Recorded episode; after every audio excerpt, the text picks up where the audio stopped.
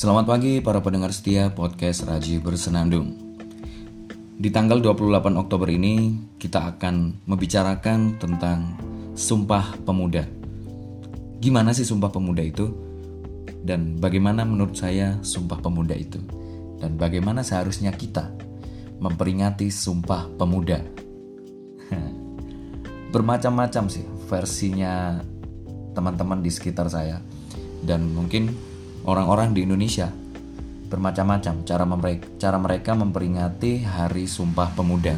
Ada yang memperingati dengan membuat sebuah kompetisi atau memperingati dengan menulis menulis kan menulis di media online. Biasanya kan orang-orang banyak kan menulis di blog mereka atau mungkin di di Kompasiana atau mungkin kirim tulisan di media massa. Habis itu terbit tulisannya membicarakan soal pemuda yang isinya biasanya mempertanyakan semangat pemuda dan lain sebagainya. Atau juga mungkin hal yang paling simpel menurut saya adalah membaca buku mengenai sejarah Sumpah Pemuda, sejarah Indonesia, kemudian ada mengenai Sumpah Pemudanya. Kemudian bisa juga dengan diskusi, mendiskusikan Sumpah Pemuda itu semangatnya seperti apa sih? Kenapa ada peringatan Sumpah Pemuda? Habis itu seharusnya sebagai pemuda itu ngapain? Ya itu wajar lah. Dan itu yang akan saya lakukan sekarang ini. Cuma caranya ya melalui podcast. Dan uh, dengan harapan para pendengar setiap podcast Raji Bersenandung bisa mendengar bagaimana opini saya mengenai Sumpah Pemuda ini. Dari kebanyakan diskusi memang banyak yang mengkritik bahwasanya Sumpah Pemuda ini tidak muncul semangat sumpah sumpah pemuda maksudnya. Jadi orang-orang kan uh, bisa jadi berpikir seperti ini. Sumpah pemuda adalah bentuk realisasi dari semangat kepahlawanan para pemuda di masa lalu. Kemudian dia bentuk manifestasi semangat pemuda sampai entah kapan loh. Pemuda Indonesia khususnya gitu. Nah di dalamnya ada tiga tiga poin kan. Sumpah pemuda itu bertanah uh, bertumpah darah satu tanah air Indonesia. Berbangsa satu bangsa Indonesia. Berbahasa satu bahasa persatuan ya bahasa Indonesia. Tiga hal ini seharusnya menjadi ya dipegang teguh sama pemuda zaman sekarang. Eh bukan zaman sekarang aja sih maksudnya pemuda dari dulu sampai sekarang. Seharusnya. Lalu bagaimana dengan kondisi sekarang? Si si si. Sebentar dulu. Sebelum kita bahas ke sana kita mending clearkan dulu pemuda itu siapa. Nah, kalau menurut saya sih pemuda ya kita kita ini yang masih ya uh, apa ya produktif iya, maksudnya ya memang semua orang bisa produktif sih, tapi dia itu kesempatan untuk produktif itu sangat besar sekali. Kemungkinan umurnya itu bisa dari 17 sampai 30 berapa gitu. Nanti teman-teman semuanya silahkan cari definisinya mungkin definisi dari KBBI kah? Atau ada undang-undang yang menyampaikan tentang definisi pemuda? Biar clear pemuda itu seperti apa. Udah kita udah ngomong soal pemuda itu siapa. Ya yang merasa masih pemuda. Ya sadar diri sadar diri lah. Meskipun kalian itu mukanya boros ya. Mohon maaf nih mohon maaf. Tapi ini aku benar-benar nyata banget. Aku ngelihat mahasiswa baru di UMM itu kan mereka masih muda-muda ya apa ya umur umurku dengan mereka itu terpaut jauh. Tapi secara muka kok aku lebih muda dari mereka kayaknya. Aduh. Dan kita lanjut. Pemuda selesai. Sekarang kita ke sumpah pemuda. Sumpah pemuda ini kan dulu itu pemuda pemuda di Indonesia berjuang melawan penjajah itu sifatnya kedaerahan gitu. Ada Jong Java, Jong Sumatera dan Bon, Jong Ambon, Jong Minahasa, Jong Jong mana lagi ya? Jong Java, Trikoro Darmo, nah, dan lain-lain. Ada uh, macam-macam mas. Kemudian ada uh, ada ada organisasi kedaerahan-kedaerahan lain macam-macam. Nah, ini kalau nggak salah sejarahnya kayak gini aku kurang baca sih sebenarnya nah kemudian pemuda itu disatukan dalam suatu forum ada kongres kongres pemuda Nah di Kongres Pemuda 2 itu ada uh, di, di, dicetuskanlah Sumpah Pemuda. Dengan Sumpah Pemuda ini seharusnya kita bisa ambil semangat bahwasanya pemuda itu bersatu, tidak lagi kedaerahan. Nah, kita adopsi ini. Pemuda yang yang kita-kita ini seharusnya bersatu dong untuk untuk menyatukan Indonesia dengan semangat yang diambil dari isi Sumpah Pemuda itu tadi. Itu tadi Sumpah Pemuda isinya udah kita bahas kan tadi kan Sumpah Sumpah Pemuda pertama bertumpah darah satu tanah air Indonesia, berbangsa satu bangsa Indonesia, menjunjung bahasa persatuan bahasa Indonesia. Tiga hal ini yang harus kita junjung bersama ya memang tujuan akhirnya tentu nggak jauh-jauh dari cinta tanah air.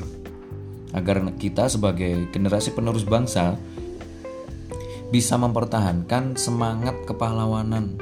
Kemudian e, mempertahankan hasil perjuangan pahlawan-pahlawan di zaman dahulu sampai sekarang. Tidak sampai di di apa ya dikeruk sama penjajah atau orang asing. Kita pertahankan gitu Indonesia. Dan yang menjadi garda utamanya ya bangsa Indonesia sih khususnya pemuda-pemuda kayak kita kita ini. Ya kayak aku juga sih usiku ya nafsi. Nah lalu bagaimana hari ini kita memandang sumpah pemuda? Memperingati sumpah pemuda itu kayak gimana gitu? Soalnya kondisinya sekarang itu kan beda. Dulu itu penjajahan sedangkan sekarang sudah sudah selesai dari penjajahan. Maksudnya bisa jadi sekarang itu penjajahan tapi tidak dalam bentuk perang mungkin penjajahan. Penjajahan apa ya? Bisa dengan penjajahan secara pemikiran penjajahan secara tidak langsung secara ekonomi mungkin. Nah itu bahasanya lebih panjang lagi sih nantilah itu pembahasannya. Nah, nah sebagai pemuda di zaman sekarang mengikuti perkembangan kan sudah sudah semestinya gitu. Kalau kita tidak mengikuti perkembangan zaman sekarang jadi ketinggalan dong ketinggalan banget. Sedangkan persaingan itu terus berjalan. Kemajuan Indonesia juga tidak bisa terelakkan. Ya harus harus kita perjuangkan gitu kemajuan bangsa, Indonesia. Kemajuannya itu di mana? E, ketika Indonesia mampu e, berdiri di atas kaki dia sendiri kalau menurutku sih. Kemudian ketika Indonesia bisa punya power yang sangat besar di antara negara-negara lain, khususnya negara-negara adidaya dong. Jadi Indonesia tidak dipandang sebelah mata oleh oleh negara-negara adidaya dan tidak dipandang remeh oleh negara-negara asing lain. Begitu. Nah, entah gimana kondisinya sekarang, kita mungkin bangga dengan negara-negara lain daripada negara kita sendiri karena kompleks juga masalahnya. Kita bangga dengan negara lain karena negara lain itu lebih baik dari Indonesia Sedangkan seharusnya kita kan membangun Indonesia ya. Tapi ketika kita membangun Indonesia, ada aja halangannya yang tidak diberi ruang lah atau tidak dianggap lah atau atau mungkin um, kita kita pengen membangun Indonesia tapi nggak berhasil berhasil ya akhirnya uh, kondisinya mungkin beda ya nggak tahu juga bagaimana nanti uh, langkah kita selanjutnya. Kalau contoh kecil saja kalau saya misalkan uh, mesti kalau misalkan ditanya sama teman-teman saya seakan-akan membanggakan bagaimana studi di luar negeri. Dan itu selaras dengan cita-cita saya yang pengen ke luar negeri. Ya sama-sama besarnya gitu sama-sama sama-sama tingginya gitu. Dan uh, setiap kali ngomong luar negeri saya jadi ingat dalam negeri bagaimana pendidikan di Indonesia. Saya coba bandingkan akhirnya. Akhirnya membandingkan. Meskipun nggak pernah studi di luar negeri ya, tapi eh, dengar dari teman-teman yang sudah studi di luar itu sepertinya kok beda kualitas kualitas pendidikannya. Misalkan nih dalam hal belajar mengajar di kampus, dosen di Indonesia mungkin ada dosen yang rajin, tapi nggak sedikit loh. Dosen itu yang masuk masuknya itu sesuka beliau sendiri. E, mungkin suatu ketika beliau nggak masuk tiba-tiba gitu. Sedangkan mahasiswa sudah menunggu di dalam kelas lama dan ternyata beliau nggak masuk karena ada halangan apa gitu. Nggak nggak nggak ada informasinya. Dan itu juga juga sering.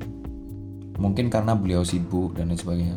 Tapi yang perlu diingat adalah tugas beliau ini gimana ya? Mengajar itu kan salah satu dari tugas beliau gitu.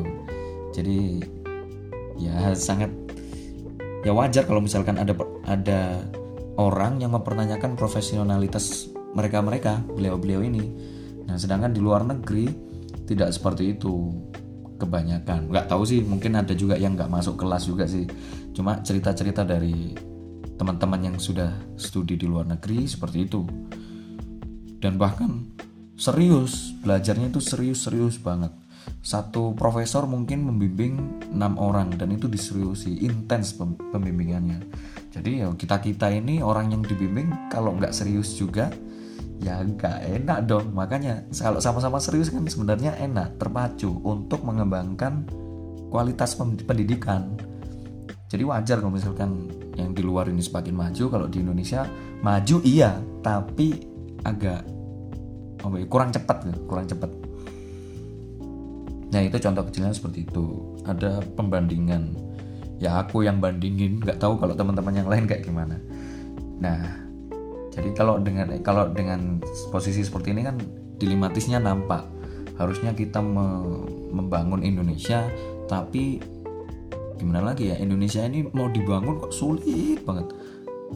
Karena eh, yang pengen membangun ini tidak apa ya tidak disupport dengan teman-teman yang lain. Bangsa Indonesia ini banyak orangnya. Yang pengen membangun khususnya pemuda itu juga banyak. Tapi tidak disupport dengan orang-orang lain. Mungkin sesama pemuda juga atau orang yang lebih tua.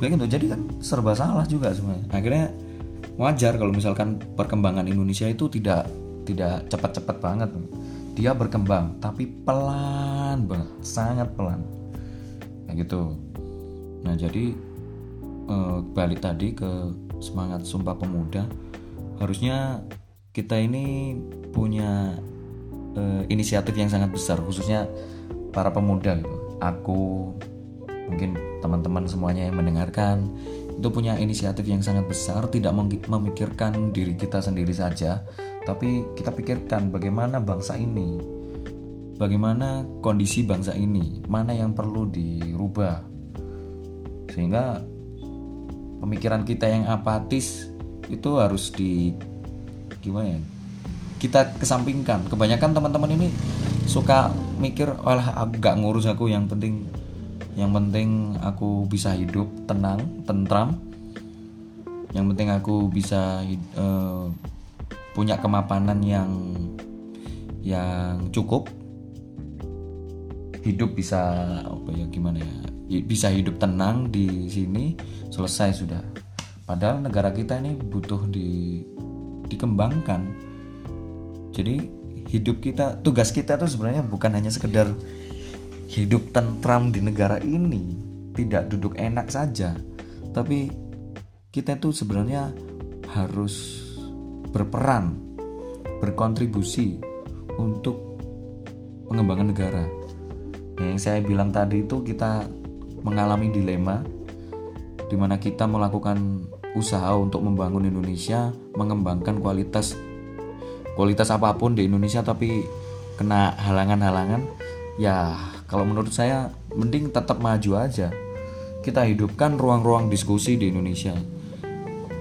Kemudian kita kembangkan, kemudian kita kritik apa pun yang yang tidak tidak apa itu namanya, yang tidak selaras dengan dengan visi kemajuan Indonesia apa pun itu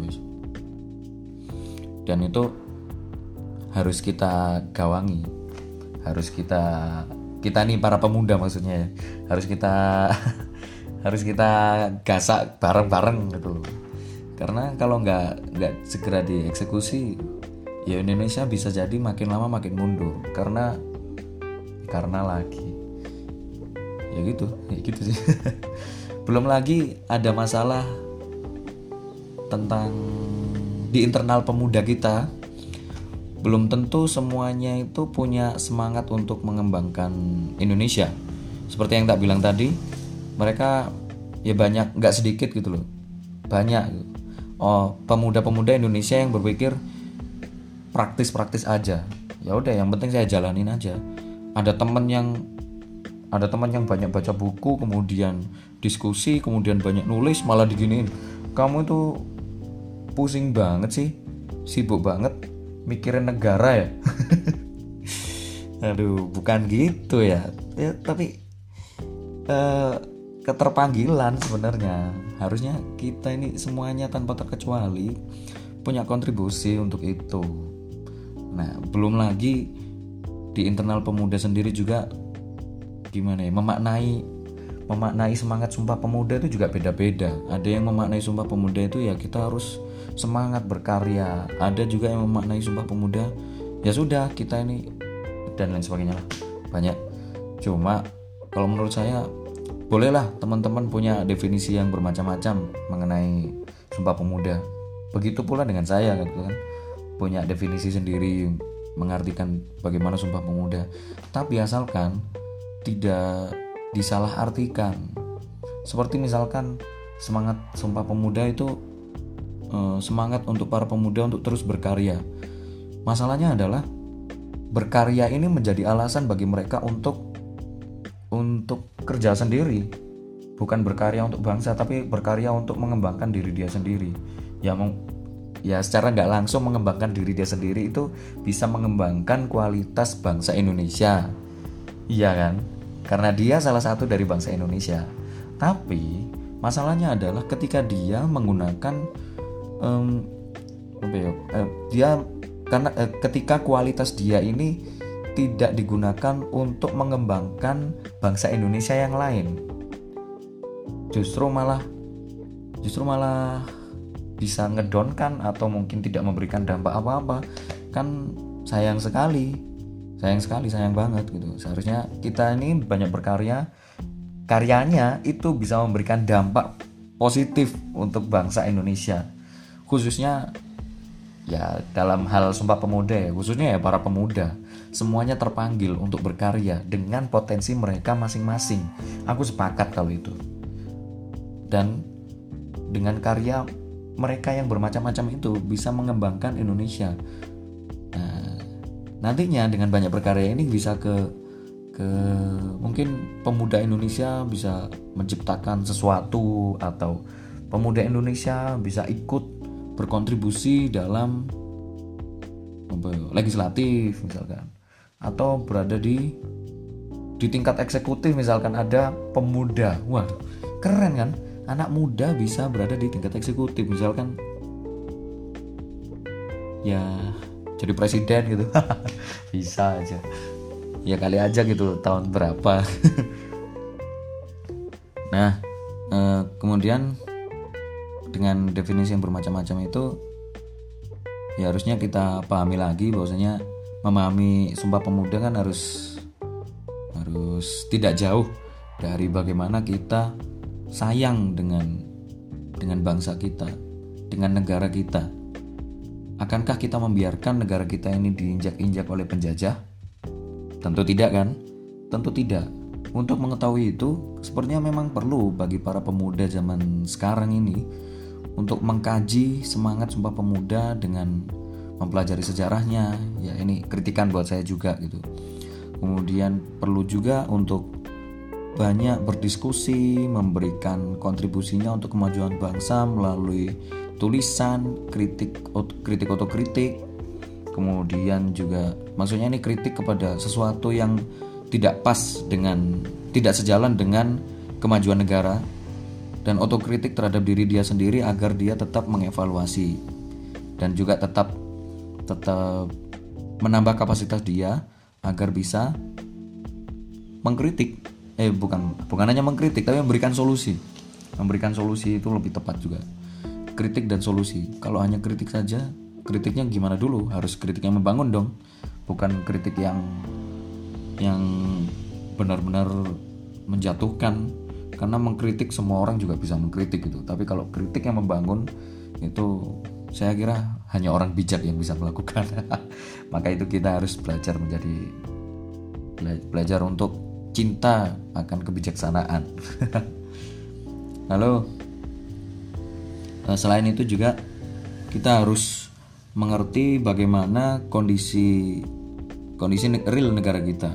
Membaca berita kemudian membaca situasi di, di negara kita kemudian mengikuti perkembangan negara kita perkembangan apa pun ekonomi politik sosial budaya itu cukup eh bukan cukup tapi itu merupakan salah satu bagian dari eh, menambah kapasitas kita sebagai seorang pemuda. Jadi kita tidak melulu apatis dengan diri kita sendiri eh apatis dengan diri kita. Maksudnya kita tidak terlalu individualis terlalu fokus pada diri sendiri yang penting aku hidup enak eh, bisa cari duit bisa makan tidak hanya melulu itu tapi ada semangat membangun negaranya.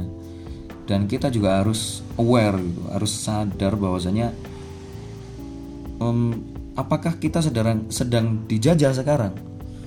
Apakah poin-poin di dalam Sumpah Pemuda itu benar-benar terrealisasi sekarang khususnya di internal pemuda Indonesia.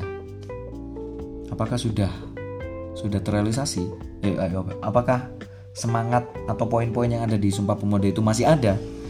Kalau misalkan oh apa ya? Kalau misalkan sudah tidak ada waduh ini bakal bakal bakal jadi masalah besar. Contoh aja bahasa Indonesia.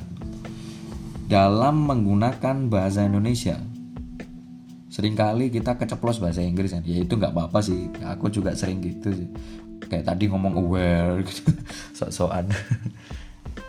Maksudnya gini ketika nanti kita punya generasi selanjutnya atau kita ini kan sebenarnya para pemudanya generasi selanjutnya seharusnya kita ini uh, cinta kan bahasa Indonesia. Kita pelajari dulu bahasa Indonesia seperti apa baru nanti belajar bahasa asing. Atau sambil belajar bahasa Indonesia uh, bahasa Indonesia yang baik dan benar kita juga belajar bahasa Inggris yang baik dan benar. Tidak sebaliknya malah menganggap remeh halah bahasa Indonesia aja kok. Tapi kalau mempelajari bahasa Inggris serius banget. Malah uh, di setiap momen ngomongnya bahasa Inggris terus terus kapan kita bisa menjunjung tinggi bahasa persatuan bahasa Indonesia? Kita pakai bahasa Indonesia ini kan biar kita bisa berkomunikasi satu sama lain kemudian kita bisa punya power kuat karena kita bersatu ya tahu sendiri kan kalau Indonesia itu punya beragam suku, budaya, bahasa, adat. Nah, dengan beragam bahasa itu tadi bahasa Jawa sama bahasa Papua kan beda, coy. Bahasa Jawa sama bahasa Bugis juga beda. Nah, yang menyatukan apa? Bahasa Indonesia karena sama-sama tahu bahasa Indonesia. Bahasa bahasa apa lagi?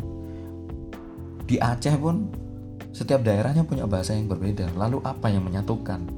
Bahasa Indonesia kita semua bisa bersatu dengan bahasa Indonesia, bisa bekerja sama dengan bahasa Indonesia. Nah, ketika semuanya sudah bekerja sama, bersatu, kemudian bahu membahu, ya sudah, hancur semua orang-orang itu, orang-orang yang mau menjatuhkan Indonesia, kayak gitu loh. Nah, dengan bahasa Indonesia ini kita tetap bangga dengan bahasa Indonesia, tetap bangga. Kalau mau belajar bahasa Inggris juga nggak apa-apa silahkan, karena dengan ya, menguasai bahasa Inggris juga salah satu cara untuk menaklukkan menaklukkan kesombongan negara lain misalkan. Misalkan ada negara lain yang sombong misalkan. Kayak gitu loh. Terus apalagi tanah air. Tanah bertumpah darah satu tanah air Indonesia. Banyak yang tidak bangga.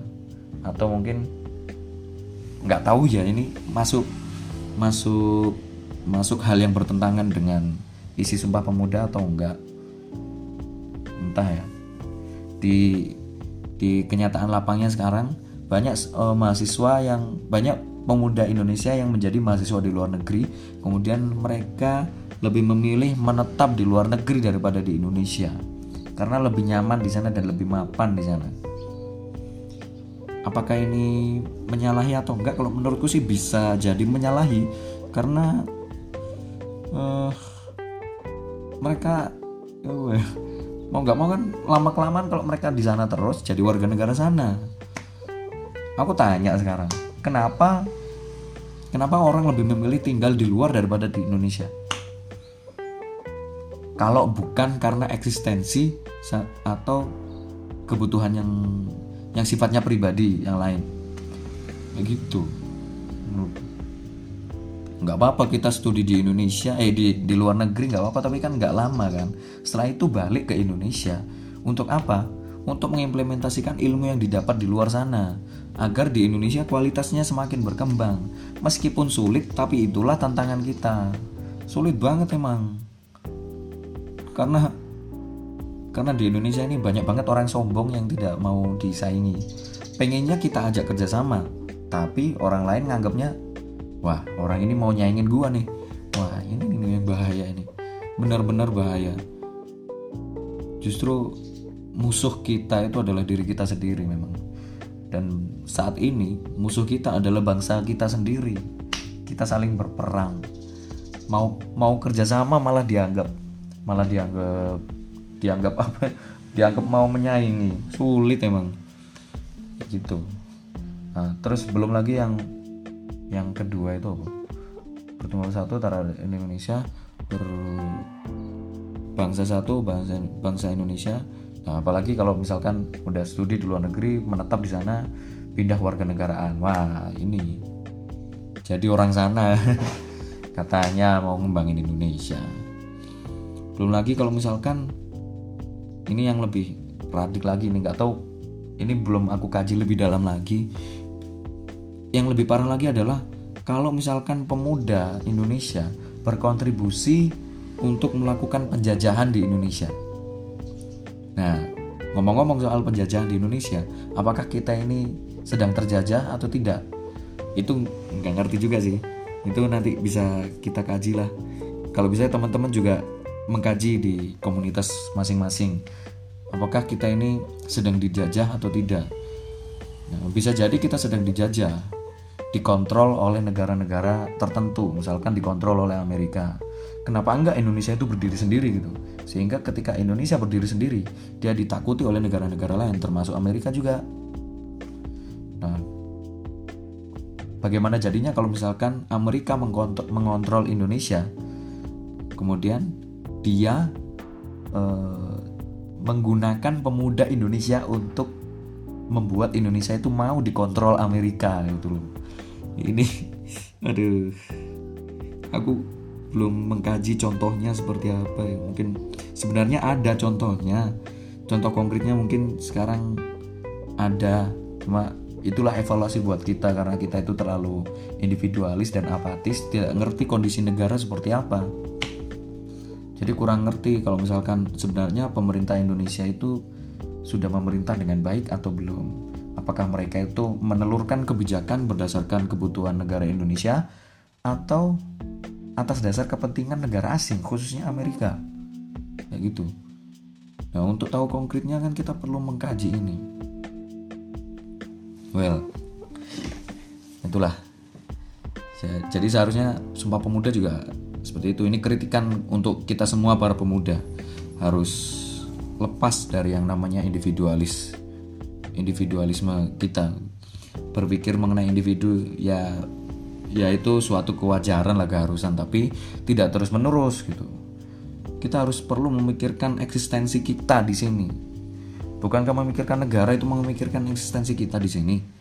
Kalau misalkan negara kita dijajah Amerika misalkan kemudian Indonesia habis kemudian dia suatu ketika tidak dianggap sebagai negara lagi kita dianggap sebagai warga, warga, warga negara Amerika Lalu bukankah kita sudah durhaka dengan pahlawan-pahlawan kita yang di zaman dahulu yang sudah memperjuangkan negara Indonesia? Wah, ngomong kayak gini udah setengah jam. ya, itu kritikan lah buat kita. Dan satu lagi, kritikannya uh, boleh jadi boleh jadi orang berpendapat bahwasanya pemuda Indonesia itu kurang berkontribusi, mereka itu kualitasnya tidak sebagus dulu, mereka juga orangnya males-malesan, sukanya ngegame, dan lain sebagainya. Banyak banget. Tapi kritikan selanjutnya adalah apakah para pemuda ini diberi ruang oleh orang tua, para orang tua? Apakah para pemuda ini diberi ruang oleh para golongan tua? Ya, itu yang saya pertanyakan. Bisa jadi kualitas mereka itu menurun karena tidak diberi ruang, karena sudah diragukan. Gitu, bisa bisa jadi seperti itu mereka yang seharusnya sebenarnya bisa untuk menjadi tenaga pengajar misalkan diragukan diragukan kemampuan mereka nah, terus misalkan para pemuda ini misalkan bisa menjabat sebagai koordinator dengan semangat kepemudaan mereka dan inisiatif mereka pikiran mereka yang mungkin masih segar bukankah akan menelurkan ide-ide yang sangat brilian tapi banyak sekali fakta di lapangan bahwasanya pemuda itu tidak diberi ruang. Akhirnya yang menjadi ketua adalah orang-orang yang sudah tua, orang-orang yang sudah sudah berumur lanjut. Dengan alasan beliau-beliau ini sudah berpengalaman, sudah menghadapi ini, menghadapi itu, menulis dan lain sebagainya. Tapi bukankah itu gimana ya? Kurang realistis. Bukankah itu kurang logis? Saya kira semuanya bisa jadi pemimpin. Saya kira semuanya bisa menjadi leader. Semuanya bisa menjadi koordinator. Baik itu tua maupun muda. Yang jelas orang-orang di bawahnya itu bisa diajak kerjasama. Gak masalah ketuanya itu mau muda atau tua. Nah, dan kenyataannya sekarang orang-orang muda ini kurang diberi ruang. Ya, bermacam-macam. Misalkan uh, yang tadinya orang sudah ini contoh konkret aja wis contoh saya sendiri saya sendiri gimana ya mau ceritain tapi gimana ya? Ya ini jujur jujur aja deh. Kayak di masjid dekat rumah. Kayak di masjid dekat rumah yang uh, pasti yang diberi kesempatan untuk menjadi imam adalah orang yang lebih tua. Meskipun nggak ngerti ya aku tuntutan di agama itu orang yang jadi imam itu harus yang lebih tua atau yang kayak gimana. Tapi bukankah memberikan kesempatan yang lebih muda itu juga untuk melatih dia? Iya nggak sih? Iya dong bagaimana bisa bapak uh, bapak-bapak yang sudah yang sudah yang lebih tua dari para pemuda ini bisa sebagus ini? Bagaimana bisa beliau bisa sebagus ini kalau nggak dilatih dulu ketika mereka masih muda? Lah kami bukankah ini sudah saatnya kami berlatih gitu? Nah saya dulu kan sempat belajar di pesantren gitu bagaimana bagaimana ngimamin sholat bagaimana sholat dan ngaji ya banyak belajar agama lah. Nah melihat kenyataan di lapangan sekarang.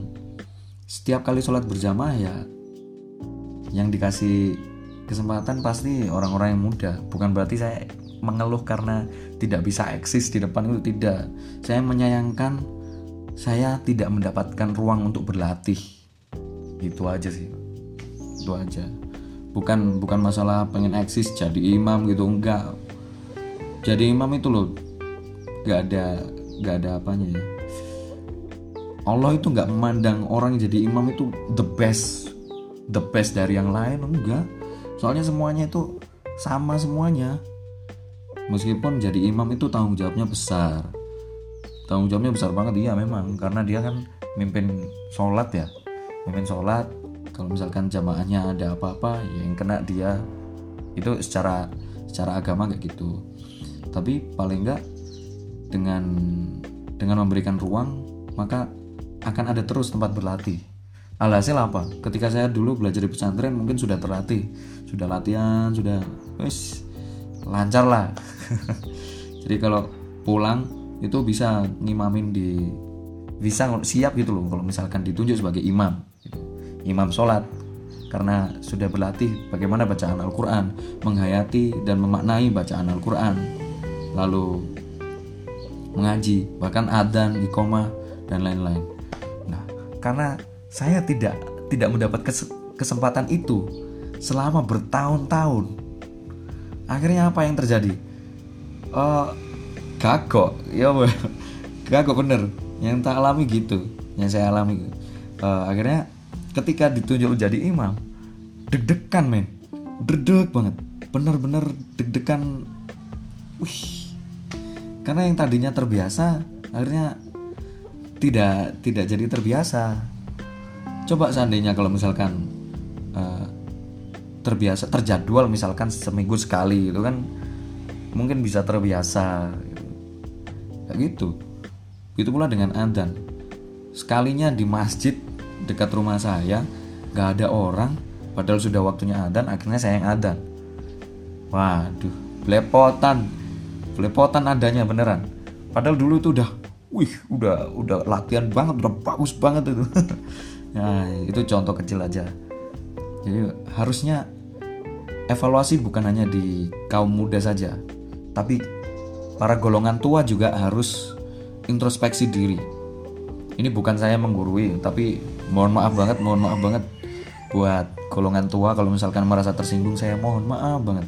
Dengan segala hormat mohon introspeksi diri. Kalau perlu saya sujud sekarang kalau misalkan omongan saya ini sebagai orang muda ini terlalu lancang ngomong ngomong mengingatkan kepada anda-anda sekalian para golongan tua yang terhormat. Mohon maaf banget.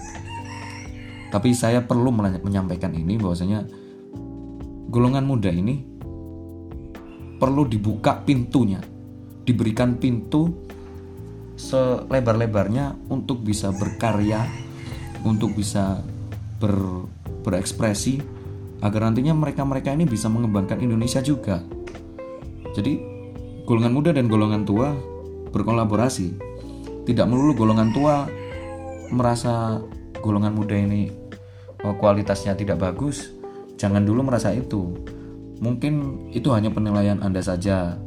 Anda belum menguji uh, para pemuda-pemuda ini dengan diberikan tugas untuk mengetahui bagaimana mereka kan di, untuk di, uh, untuk bagaimana e, mengetahui bagaimana sih mereka itu para pemuda itu kan dengan diberi tugas bukankah seperti itu? Saya yakin anda-anda para golongan tua tentu memahami hal ini sangat memahami karena anda-anda semuanya pernah menjadi muda pernah mengalami semangat semangat pemuda itu kayak gimana sih membara banget gitu. Sudah saatnya kami ini diberi ruang tidak diperlakukan seperti anak kecil terus karena kami tidak selamanya menjadi anak kecil. Seperti itu. Ya mungkin sepertinya pembahasan ini sudah cukup. Sudah hampir 40 menit. Kalau misalkan ada unek-unek lagi mungkin bisa saya lanjutkan di platform lain seperti blog, video dan lain sebagainya. Jika teman-teman ada yang tidak sepakat bisa kirimkan email. Biar saya biar kita perbincangkan di di podcast ini kirimkan ke email saya di raji.a93 at gmail.com raji.a93 at gmail.com kirimkan lewat email, lewat email tersebut nanti kita akan dialektikakan kita kita diskusikan bagaimana pendapat anda semuanya jika dibandingkan dengan dengan pendapat-pendapat saya ini dengan yang saya omongkan selama hampir 40 menit ini Terima kasih sampai jumpa di episode berikutnya dan selamat Hari Sumpah Pemuda. Semoga Indonesia menjadi lebih baik lagi dan generasi muda Indonesia menjadi lebih produktif dan lebih bermanfaat bagi kemajuan bangsa Indonesia.